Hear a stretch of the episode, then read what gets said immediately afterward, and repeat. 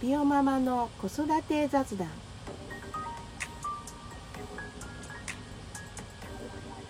こんにちはピオママです、えー毎回テーマを決めて子育てあるあると視点が変わると赤ちゃんは面白いよっていうお話をしております。今日のテーマは離乳食時代に乗り越える壁とはになります。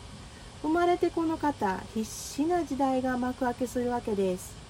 抱っこお世話大泣きなどで困ってすんなり抱っこさせてくれない反り返りや寝返りするかしないかで困りずりばい前にも後ろも進まないよと困り離乳食さっぱりわかんないと困るわけです。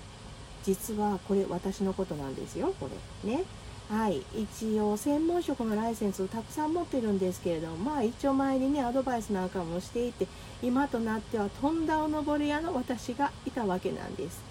で自分の子育てが始まると全く別物と思い知らされ迷走したんです。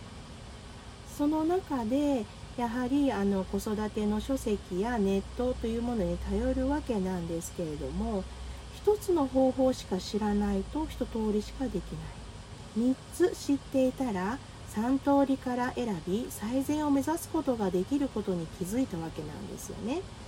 うん、でちょっとだけお口育ての離乳食講座の中のお話をいたしますとスプーンの与え方一つで子どもの未来が変わるかもと言われたらちょっとドキッとしませんか？実際小児歯科ここ数年でどれだけ増えたかというふうに思います。お子様を育てていらっしゃる方ならお住まいの地域でお散歩がてら看板、うん、並んでると思うので見ていただけたらというふうに思います。もちろんスプーンの与え方だけではなく他の要素もあるんですよ。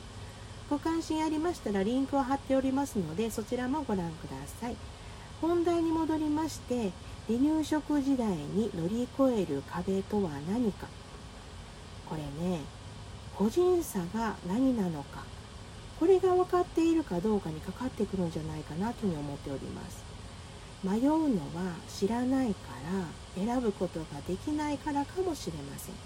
はい。この雑談の元ネタは当ブログの記事を元にラジオトーク用に投稿しております。1300以上もある記事がありますのでよかったらそちらもどうぞお立ち寄りください。